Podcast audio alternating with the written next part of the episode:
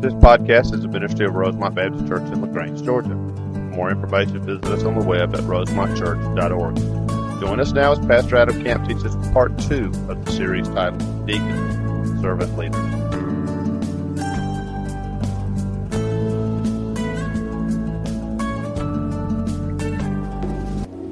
Let me pray for us.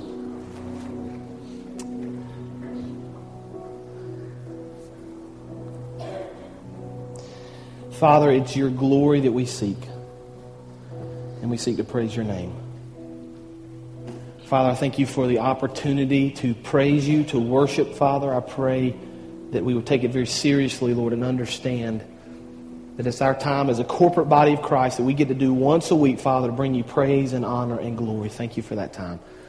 I pray, Lord, as we continue to worship you, as we study the Word of God, I pray you would guard our hearts and minds, Father. Take the, the things that distract us and all the things that keep us from focusing on you and remove those things from us for the next few minutes, Father, so we, we can be attentive to your word and learn it and apply it to our lives. And we'll give you the praise and the honor and the glory. It's in Jesus' name that I pray. Amen. Well, we've spent the last several weeks, all through the month of January, studying the history of the Bible.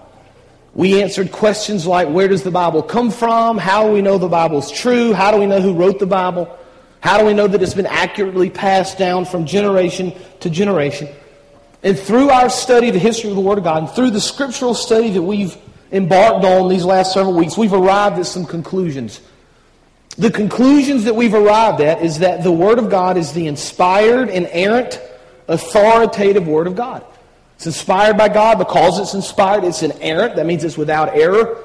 Because it's inspired and it's without error, it becomes the authority in our lives. And if it's the authority in our lives, and it's true, truly the Word of God, which it is, then it's sufficient. It's all we need to understand about Christ and His salvation and how to live our lives to bring Him honor and glory. Now, we took a step forward last week. We said that if the Bible's the inerrant, inspired, authoritative Word of God in our lives, which it is, then it must also be the inspired and errant authoritative Word of God in the way that we live as a church. And if we're going to let the Bible guide us in the decisions we make as individuals, then we should also allow the Bible to guide us in the decisions that we make as a church. And so last week we started asking the question what does the Bible teach about our deacons? And we started last week by examining Acts chapter 6, and we, we, we pulled several things from the text. I want to remind you of those things this morning very quickly in case you weren't here last week. The things that we learned from Acts chapter 6 number one, God called deacons to be servants. The word deacon in the Greek actually means service. God called deacons to serve. Secondly, God called deacons to be spiritual leaders. Thirdly, God called deacons to protect the pastor so that the pastor can spend his time focusing on the Word of God and focusing on prayer. And the fourth thing we learned from Acts chapter 6 is that God called deacons to spread the Word. Now, I answered the question last week that some people ask and continue to ask, and the question is this I thought deacons were called to lead the church and to make the decisions and be kind of like a deacon board. My answer last week to that question was this deacons are called to lead, but they're called to lead in a little bit of a different fashion than some people think. They're called to lead in service. They're called to lead spiritually. They're called to lead in promoting unity. They're called to lead in spreading the gospel of Jesus Christ. And as we make the distinction about kind of how some people understand the deacon ministry and how the Bible understands the deacon ministry, we say this, as we said last week. We've got to make decisions based on the Word of God. It's very clear. We've got to do that in our own lives personally. We've got to do that as a church. And so, because of what we've learned last week, and because of what we're going to learn this week, and because of what our deacons have been working on the last several months, understanding exactly what the Bible says about who a deacon should be, based on those things, the deacons have written a deacon covenant. It's right here before you this morning. Now, when you came in this morning, you should have got a copy of that. If you didn't get a copy, I gave you an opportunity a few minutes ago. If you still don't have a copy, shame on you, right? You should have gotten one by now. If you don't have one still, though, I'll be happy to let you get up and go ra- grab one. If you need one, raise your hand. Maybe you missed that portion of the scripture of the, of the sermon. I want everybody to have a copy because we're going to read it here in just a few minutes. And I want you to have a copy you can take home with you. But at the end of the service this morning, all the deacons are going to come and they're going to sign this covenant for several reasons. Number one, I want to set the bar high at Rosemont Baptist Church. I want to set the bar high with accountability and understanding exactly what the Bible has taught us to do. But I also want to do it because it's going to show the people of this church that the deacons are serious about following the Word of God. We're serious about figuring out exactly what the Word of God teaches. We're serious about making that very evident and clear to people. And we're serious about putting our signatures on it so that you and the deacons themselves can hold each other accountable for everything God's called them to be. And so we started last week studying deacons in Acts chapter 6. If you've got your Bibles this morning, I want you to open to 1 Timothy chapter 3. 1 Timothy chapter 3. There, there are two major portions of Scripture that talk about deacons. These are not the only ones. There are two major portions. Acts 6 we looked at last week. This morning we're going to focus on 1 Timothy 3. I'm not there yet. Go ahead and back that off if you would, that slide, and go back to the first one. I, I should have given you heads up. That's my fault. Because before I get to 1 Timothy chapter 3, verse 8, I want to give a little bit of summary of 1 Timothy chapter 3, the whole chapter. So if you got your Bibles and you're taking a look, I want to talk just for a second about this third chapter in the book of 1 Timothy being divided into two different sections. If you're looking at your Bible, you have your Bible, and I always want to encourage you to bring your Bible to services, but verses 1 through 7 talk about the qualifications of an overseer. Verses 8 through 13, which is going to be the focus of our, of our study this morning, talks about the qualifications of being a deacon. But before we get to the second part of 1 Timothy chapter 3, I want to read 1 Timothy chapter 3, verse 1, and make a couple of comments to help you understand in context what we're getting at this morning. 1 Timothy chapter 3, verse 1 says this Here is a trustworthy saying. This is Paul writing to Timothy. If anyone sets his heart on being an overseer, he desires a noble task. Now, if you were to go on and read 1 Timothy chapter 3, verses 2 through 7, you would see those first several verses give qualifications for a man who feels called to be an overseer. Now, I want you to understand something about this word overseer. The word overseer is interchangeable in Scripture with several other titles. When you see the word overseer used, you can interchange it with three other words elder, pastor, or bishop. So the word overseer, pastor, elder, and bishop all mean the same thing. They're used in different contexts, they're used in different portions of the scripture, but they're interchangeable with each other. Now, a great passage of scripture that proves that point, you don't have to flip there, but I want you to mark it down. You can read it later. It's 1 Peter chapter 5, verses 1 and 2. 1 Peter chapter 5, verses 1 and 2. On this, in this, these two verses, Peter is going to use these four different titles that I just mentioned to you. Here's what it says. He says, To the elders among you, there's the word elder, I appeal to you as a fellow elder, a witness of Christ's suffering and one who will also share in the glory to be revealed. Now, verse 2, he says to the elders, Be shepherds. That's the word for pastor, okay? Be shepherds of God's flock that is under your care, serving as overseers, which is also the same word we use for bishop. So in 1 Peter chapter 5, verses 1 and 2, Peter uses the word elder he uses the word for pastor. He uses the word overseer, which is also the word for bishop. So we could say those four titles, elder, pastor, bishop, and overseer, are interchangeable. Now, when we begin to think about the model of the New Testament church and we begin to try to figure out exactly how God calls us to govern ourselves, this isn't a sermon on church governance. We'll do that one day. This is a sermon very specifically on deacons, but I wanted you to understand before we move into this realm a little bit of background that there are two offices within the New Testament church that the, that the Bible commands us to have. One is deacon, which we'll talk about this morning. The other is the pastor or the elder or the bishop or the overseer. Now, some churches use different designation for that pastor elder role. Most Southern Baptist churches use the phrase or the word pastor. Presbyterian churches would use the word elder. Other denominations may use the word bishop. It's kind of the same idea, and really the only discussion and the only debate when we begin to talk about church governance is the number of elders. Some people would argue within the Presbyterian church and other denominations that you need a plurality of elders. You need more than one. Most Southern Baptist churches argue that you need a single elder who's the pastor. It's simply a matter of debate based on these verses. What does God call us to do? Now, I would argue that you can make a pretty solid case for both arguments.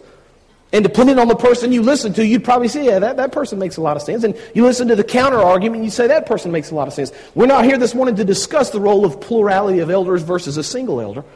But I wanted you to understand very clearly in the scripture that there are only two offices. There's the office of pastor or elder, or the term that you use there, and there's the office of deacon.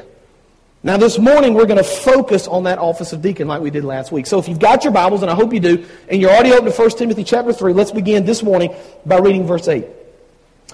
1 Timothy chapter 3, verse 8. Deacons likewise. Now, if you wanted to kind of make a little note there, he's already given the qualifications for an overseer in the first part of this chapter, remember? He said they're men that need to be above respect, above reproach, and men of respect, and men of integrity. So he begins now, verse 8. Deacons likewise, just like the overseers, are to be men worthy of respect, sincere, not indulging in much wine, and not pursuing dishonest gain. Verse 9. They must keep hold of the deep truths of the faith with a clear conscience.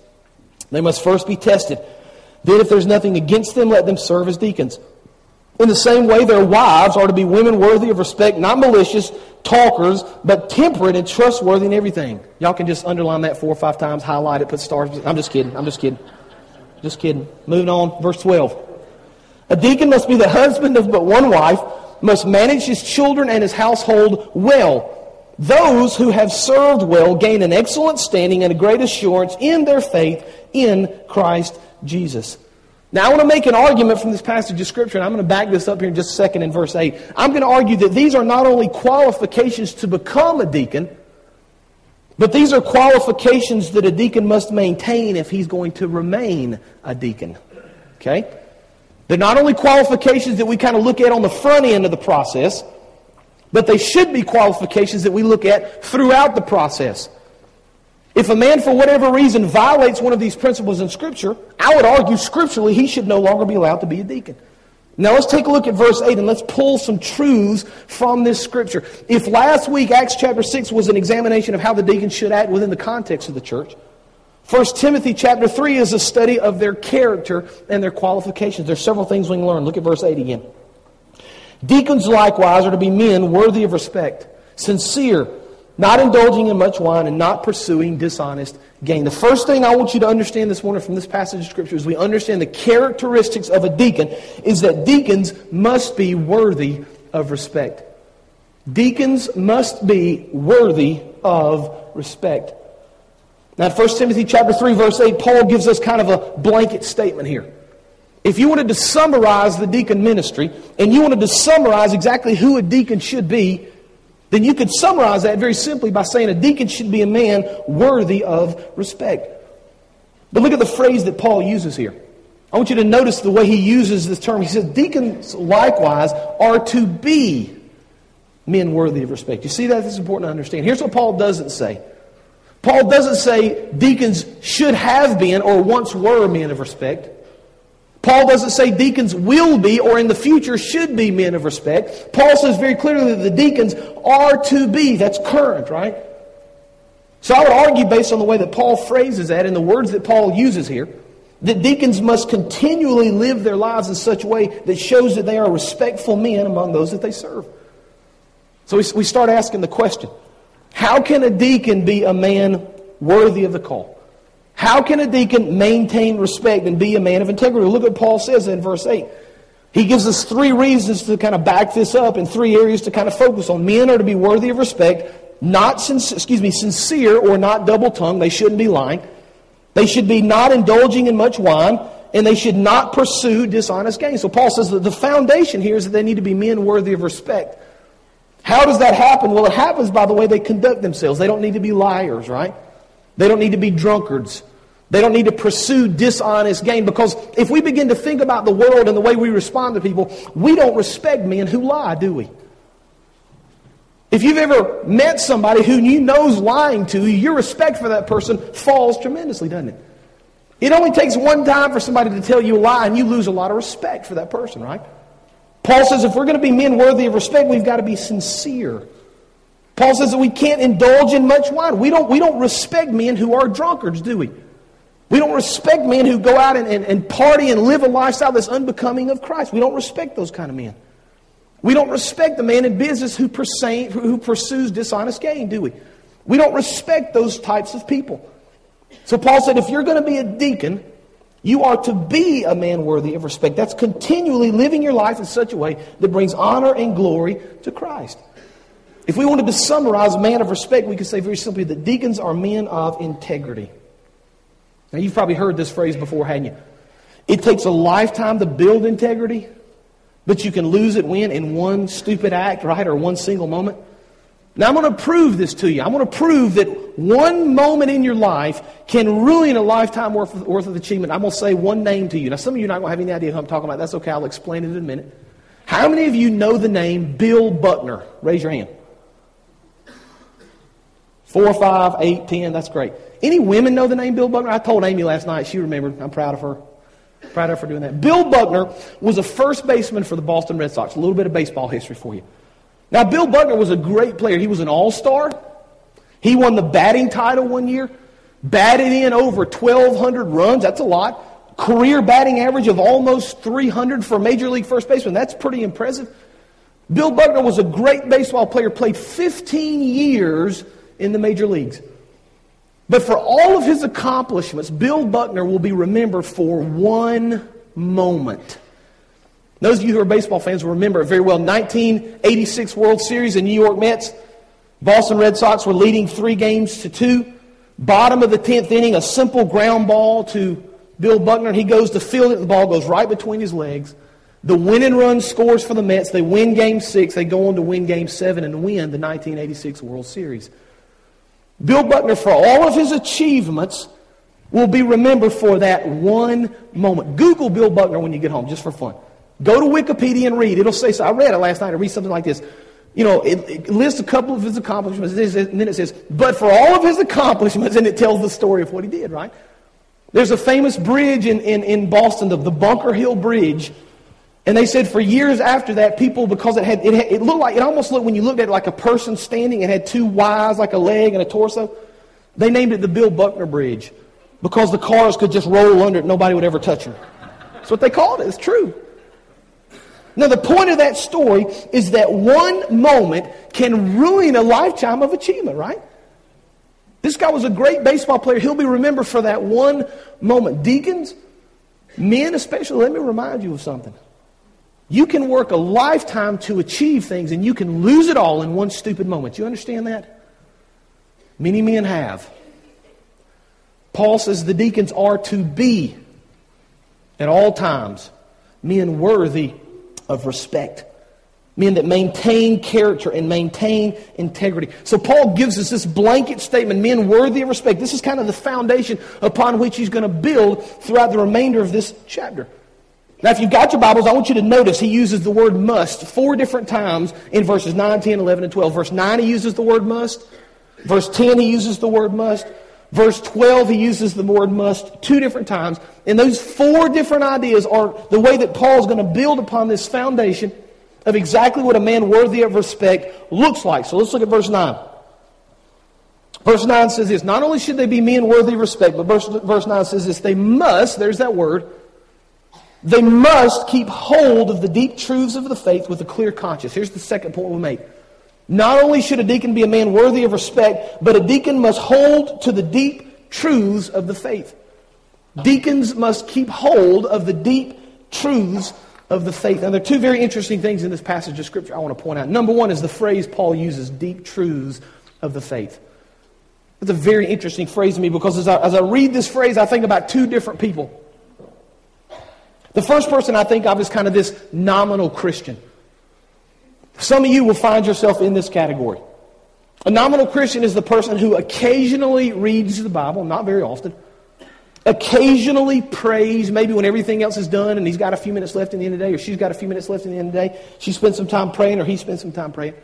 The nominal Christian doesn't spend a whole lot of time during their week focusing on the things of God. They've got other things to do. They're busy at work, they're busy with school, they're busy with other things of life. And so when they've got some time left over, then they focus on the things of God. I kind of see this person in the category of almost like a nominal Christian. The things of God are not as important to them as they should be. And then I read this passage of Scripture and I think about a mature believer. A mature believer is very simply, as Paul says, somebody that understands the deep truths of the faith. Now, this would be a person who would spend time praying, who would spend time studying the Word, who would spend time actually trying to figure out God's will for his life and how he should conduct himself and how he should live. Now, if you've never experienced the deep truths of Scripture, you're not really going to understand this. But if you've ever in your life experienced the deep truths of the faith, you'll understand exactly what Paul's talking about here, don't you? You understand the strength and the power and the love that comes from who Christ is in our lives. You understand that you can have joy in the midst of suffering. You understand that you can have hope in the midst of pain. You can understand that you can have peace that passes all understanding, a peace that guards your hearts and your minds in Christ Jesus. Paul says if you're going to be a deacon, you must continually understand the deep truths of the faith. But Paul doesn't just say you need to know them occasionally. I love this part about this phrase. He uses the word hold, right? Paul says you must keep hold of the deep truths of faith. Now, I think about somebody who's just clinging on to something for dear life. We had the opportunity a couple weeks ago with our staff to go to Callaway Gardens to do a staff retreat. We do that every year in January. And we spend some time praying, some time talking, and spend a lot of time planning and looking ahead to the future and making some decisions about the direction of this church. And one of the things we did, kind of as a team building exercise this year, is we did the high ropes course at Callaway Gardens. How many of you guys have done that ropes course at Callaway Gardens? Good. A few more than the last. Okay, a couple of you good. Stacy did. You should, you should ask Stacy about her experience. I'm just sad my camera died in the middle of it. It would have been worth watching. When we get up on this high ropes course, they strap you in. You know, you've got all this gear, so you're not going to fall, at least logically, you're not going to fall, but your body doesn't always understand that, right? And so you step out onto these different elements. They've got all these different elements you walk across. It takes about an hour and a half and all these zip lines, and you're, you're 20 to 30 feet above the, the, the ground most of the time. And so I'm telling myself here mentally, I'm not going to fall. I know that, right? And so you're clipping on, you know, you've got these, these carabiners you've got to clip onto the guide wire that protects you from falling. In. But there are all these things you've got to do as you walk through this course. And probably the most difficult one is you kind of step out and they've got these swings. You guys know what a rope swing looks like, the two ropes, and a two by four at the bottom that's about two feet long. And there's a rope swing, and then about three feet later, there's another rope swing, and three, and this goes for about 25 or 30 feet. And so you've got to step out on that swing. And when you step, man, that swing's just, you know, and you've got to kind of steady yourself enough so you can step to the other rope swing. It's, very, it's, it's a very exhilarating experience. But I found myself subconsciously, I didn't even know I was doing it, grasping onto that rope swing, right? I mean, I looked at one time and my, my hands were shaking. I was holding so hard. And I, I began to realize that what I was doing mentally, even though I didn't think about it, is I was holding on so tight. I was barely putting any weight on my feet. That's true. I was kind of holding myself up. And I had to subconsciously kind of say, just calm down. You know, you're not going to fall. Just relax and, and, and, let your feet kind of do the work instead of your hands. But I was clutching onto the thing almost for dear life. You should try it one time to see how you respond, right? But it's interesting to me as, I see this passage of Scripture, and Paul talks about the man who holds, he keeps hold of the deep truths. I thought about that. And I asked myself the question how many times do I hold to the Word of God and the deep truths of faith like I held to that rope? Not many. I mean, we hold to the things of the world like that, don't we? I'm going to hold on to my job because it brings me security. And there's good. Your job should bring you some security. God gave it to you as a blessing. I'm going to hold on to my, to my possessions or to my finances, or I'm going to hold on to my intelligence, or I'm going to hold on to my social circle, or I'm going to hold on to my education. I'm going to hold to all the things of the world, and we never consider the idea that we need to be holding to the deep truths of Scripture. That's what God commands us to do. He says, if you're going to be a deacon, if you're going to be a man of God, if you're going to have integrity, and you're going to be worth respect, you need to keep hold of the deep truths of the faith. I think that's a great picture for us as people in the church. I think that's a great picture for the leaders and the deacons of the church to understand this passage of Scripture. Keep hold to the deep truths of the faith. Now look at verse 10, what Paul does. He says they must first be tested. Then, if there's nothing against them, let them serve as deacons. The third thing we notice is we try to understand who deacons are and how they function. Thirdly, deacons must be tested. Not only to be men worthy of respect, not only should they hold to the deep truths of faith, but they must be tested. Now, this is pretty self explanatory, so I'm not going to spend a lot of time here, but I want you to understand something. It's been the practice of Rosemont Baptist Church since the beginning, and will continue to be the practice, that the men who are called to be deacons are first tested. Now, the way they're tested, one is just in the day to day life of the church, right? We, we notice things. We see people. We observe leaders and men who are godly and men who are holding to the deep truths of Scripture and men who are respected and men who walk with integrity. There's a test that goes on day after day after day as we watch these people grow in their faith. And then when the church body recognizes that that person is a leader, that that person should be called out to be a deacon, then that person is brought before a group a group of leaders in our church that actually test him at that moment and ask him specific questions to be sure he's a man of integrity, to be sure he should be a man that serves in our church. But Paul says you can't just let anybody do it, right? This is one of the two offices of the New Testament church. It's a big deal. I've called men to be deacons. They've got to be men worthy of respect. They've got to be men who hold to the deep truths of Scripture. And when the time comes, they must be tested. Now look at verse 11. In the same way, their wives are to be women worthy of respect, not malicious talkers, but temperate and trustworthy in everything. I told the first service, I am not dumb enough to preach against the deacon's wife. So we're moving on. Verse 12. Just moving right on. Y'all laugh, but we're moving on to verse 12 here. A deacon must be, we'll come back to that maybe another sermon. A deacon must be the husband of one wife and must manage his children and his household well. The fourth thing I want you to understand as we walk through this passage of Scripture, the qualifications for a deacon, the deacon must be the husband of one wife. Now, this is an issue that's debated and has been debated for centuries. Now, my point here this morning isn't to delve into exactly what this means. I think when we go through the process of ordaining deacons in the near future, We'll teach through this passage of Scripture and we'll spend some real time understanding what it says. But you could go to 10 different churches this morning and you could get 10 different answers about what this means. Some churches see it one way, some churches see it other, other churches see it even a third way. Scholars have written about it, people have debated it for centuries. It's been the practice of Rosemont Baptist Church since the beginning to not ordain men who have been divorced. Now, again, my process this morning and my time this morning is, is, is, not going to be given to explaining and trying to understand exactly what this means, but I'll tell you there's some common ground I want you to understand. No matter what church you go to, no matter how they feel about this passage of Scripture, they would affirm one thing. A man who is a called deacon, if he's going to remain a called deacon and remain trustworthy and remain a man of respect, he should very simply be faithful to his wife. We can find common ground there. See, we don't respect the man who cheats on his wife, do we? We don't see a man who, who plays this game or does whatever with some other woman and think that's a man of integrity. So I want to caution you, men in general, but deacons specifically, be faithful to your wife. Treat her with love and respect. Honor her for who she is in your marriage. Paul says if you're going to be a man worthy of respect, you need to be faithful to your wife. Ephesians 5.25, right? We, we studied that when we walked through the book of Ephesians. You love her and you protect her and you provide for her and ultimately you give yourself up for her. Your very life if necessary. Paul says if you're going to be a man worthy of respect, you honor your wife. Fifthly, look at verse 12. I need to finish up this morning. A deacon must be the husband of one wife, and he must manage his children and his household well. The fifth thing I want you to notice from this passage of Scripture is that deacons must manage children and their household well. Deacons must manage their children and their household well.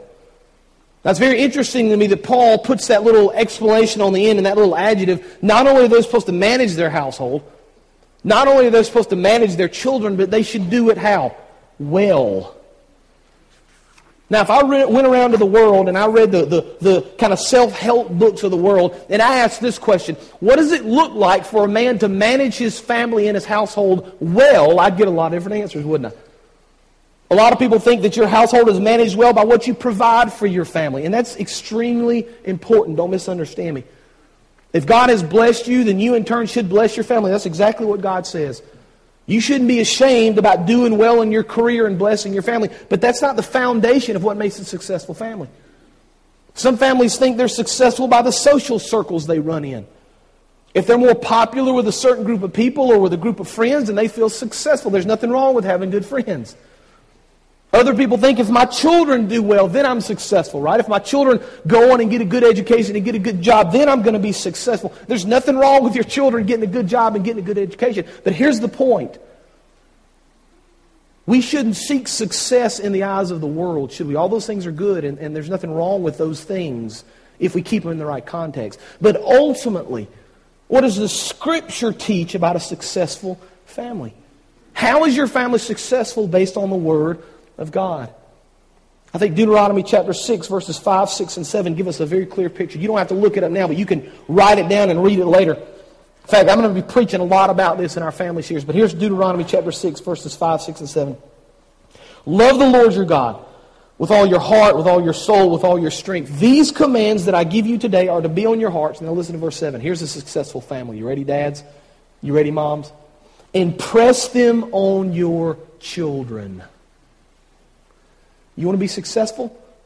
Teach your children to love the Lord their God with all their heart, with all their soul, with all their mind, and with all their strength. If they get a good education, great. If they make a lot of money, great.